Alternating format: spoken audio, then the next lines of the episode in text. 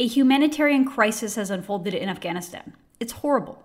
And rather than providing aid and assistance to the people of Afghanistan, Canadian Prime Minister Justin Trudeau is too busy holding a vanity election. I'm Candice Malcolm, and this is The Candice Malcolm Show.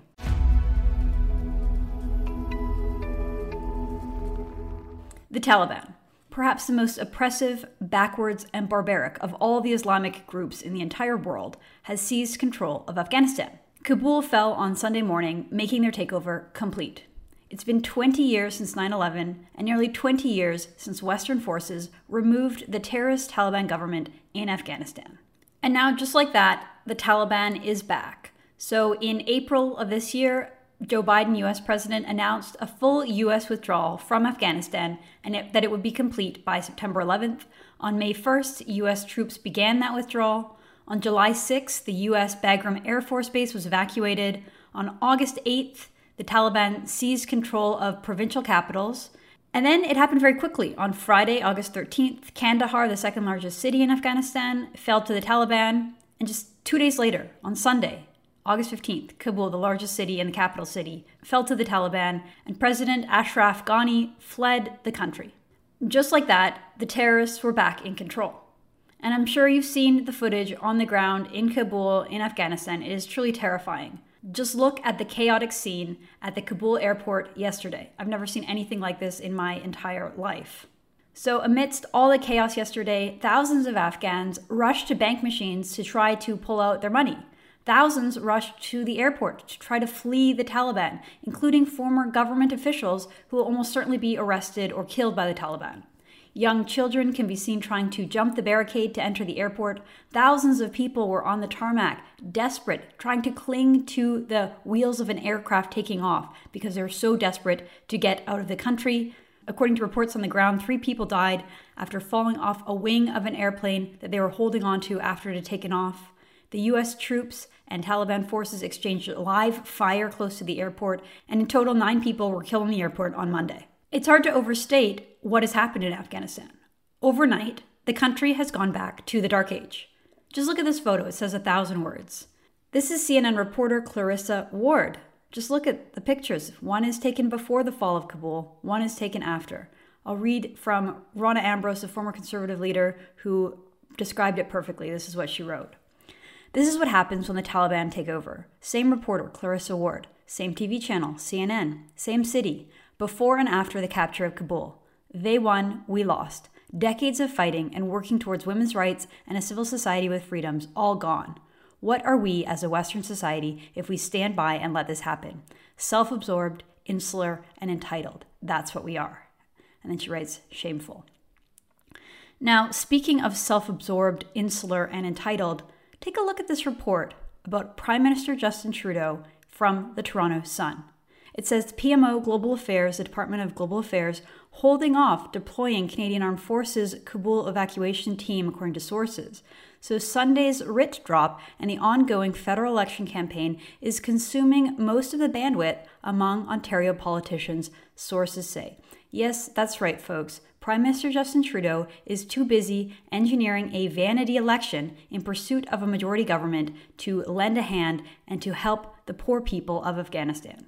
I call it a vanity election because it's one that Trudeau himself has forced. The government did not fall. He did not lose the confidence of the House of Commons the opposition parties still had confidence in the government. In fact, both opposition parties, the Conservative and the NDP, they both opposed this election and they both pleaded with Justin Trudeau to wait. But instead, Trudeau thought that he was riding high in the polls, that his popularity was strong enough to give him that majority government, and so he himself triggered this election, and right now we're seeing the impact of it in Afghanistan. The Trudeau government is too preoccupied with this election to be able to focus on saving lives and rescuing people from a war zone. And not just any old war zone, a region that Canada has invested two decades. We've invested $18 billion. We sent 40,000 troops to Afghanistan and we left 158 souls behind. That's what's at stake here. That's what Trudeau is walking away from so that he can focus on this election. And it gets even worse. We knew this retreat was happening. We've known for the past five months that the US was planning to remove their troops, and for those five months, the conservative opposition has been pushing Trudeau to follow through on a pledge to bring Afghan interpreters, the individuals who helped Canadian troops on the ground, to help them come to Canada and resettle them into our country.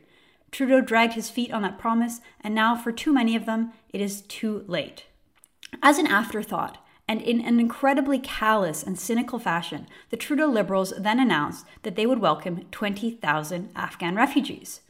Their hope is that you're too stupid to realize that this will not help the people of Afghanistan in any way, shape, or form. I say that because when you read the fine print about the 20,000 refugee promise, you see that the 20,000 refugees will come from camps, people who have already left Afghanistan, people who have already fled the country. So Trudeau's pledge will not help any of those people that you saw at the airport, any of those people from those clips. They will not be helped at all, at all, by Justin Trudeau and his pledge. And it's not just those poor people at the airport who are desperate to get out. Trudeau's hollow pledge will not help girls or women in Afghanistan who have instantly lost their right to an education, along with many other basic rights. They will be soon forced to cover up, shut up, and submit. And then here, this is the very worst part. Prime Minister Justin Trudeau's feminist government says that it is too early to tell whether or not they will recognize the Taliban as the legitimate government of Afghanistan. Check out this incredible interview with the CBC's Katie Simpson and Canada's Foreign Affairs Minister Marc Garneau. Now, credit where credit is due, I'm no fan of the CBC, but Simpson did an incredible job in this interview, and it's very telling that the Liberal government is considering recognizing the Taliban as legitimate. The U.S. had warned the Taliban if Afghanistan was taken by force, it would not be recognized internationally. Will Canada refuse to recognize a Taliban government?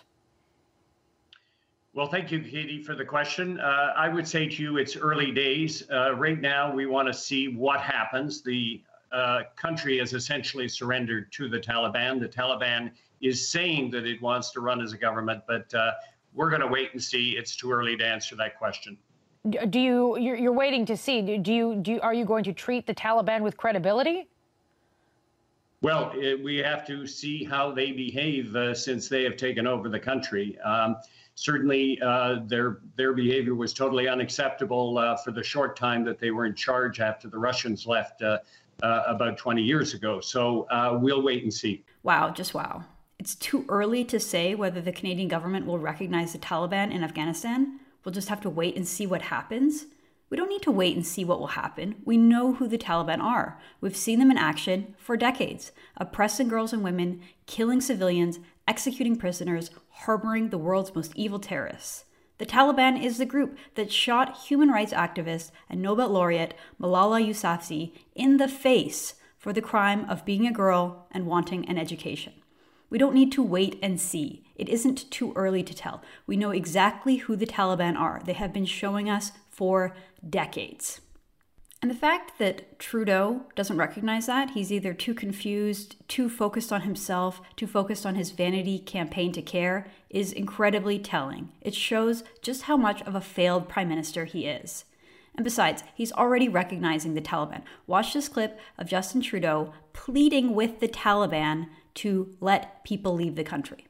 And my follow up will you recognize the Taliban government, or will, like the U.S., will you refuse to recognize them? And will military and development aid be cut off because of what's happening in the country? Right now, our expectation and demand of uh, the Taliban is that they permit, uh, first of all, an end of violence and hostilities and restore order to those who want to, uh, uh for those who want to leave Afghanistan. We need to see the Taliban step up and permit an evacuation of those who want to leave. Uh, and that is what we are expecting uh, of them. And that, quite frankly, is uh, part of the statement that Canada and many other countries uh, released last night. Our feminist prime minister telling the Taliban to step up. Why don't you step up, prime minister? What a joke. What a narcissist. What a failed prime minister. I'm Candice Malcolm, and this is The Candice Malcolm Show.